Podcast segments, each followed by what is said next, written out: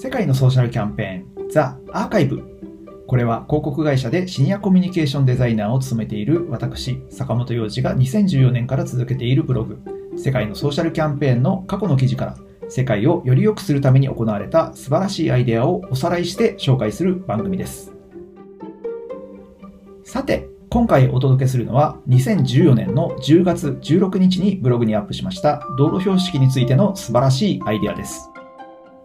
アルゼンチンのコルドバにあるハイウェイでは道路標識を無視したスピードの出しすぎなどによる自動車の事故が後を絶ちませんでした。そこで立ち上がったのが現地の新聞社ラ・ボズ。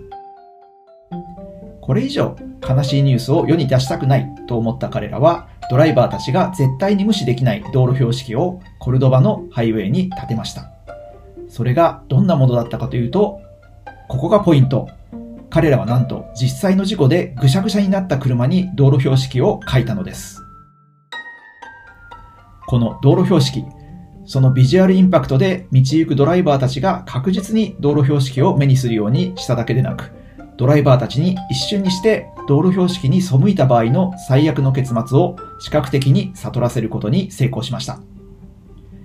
事実、このハイウェイでのスピード違反は、この道路標識により40%減少したとか。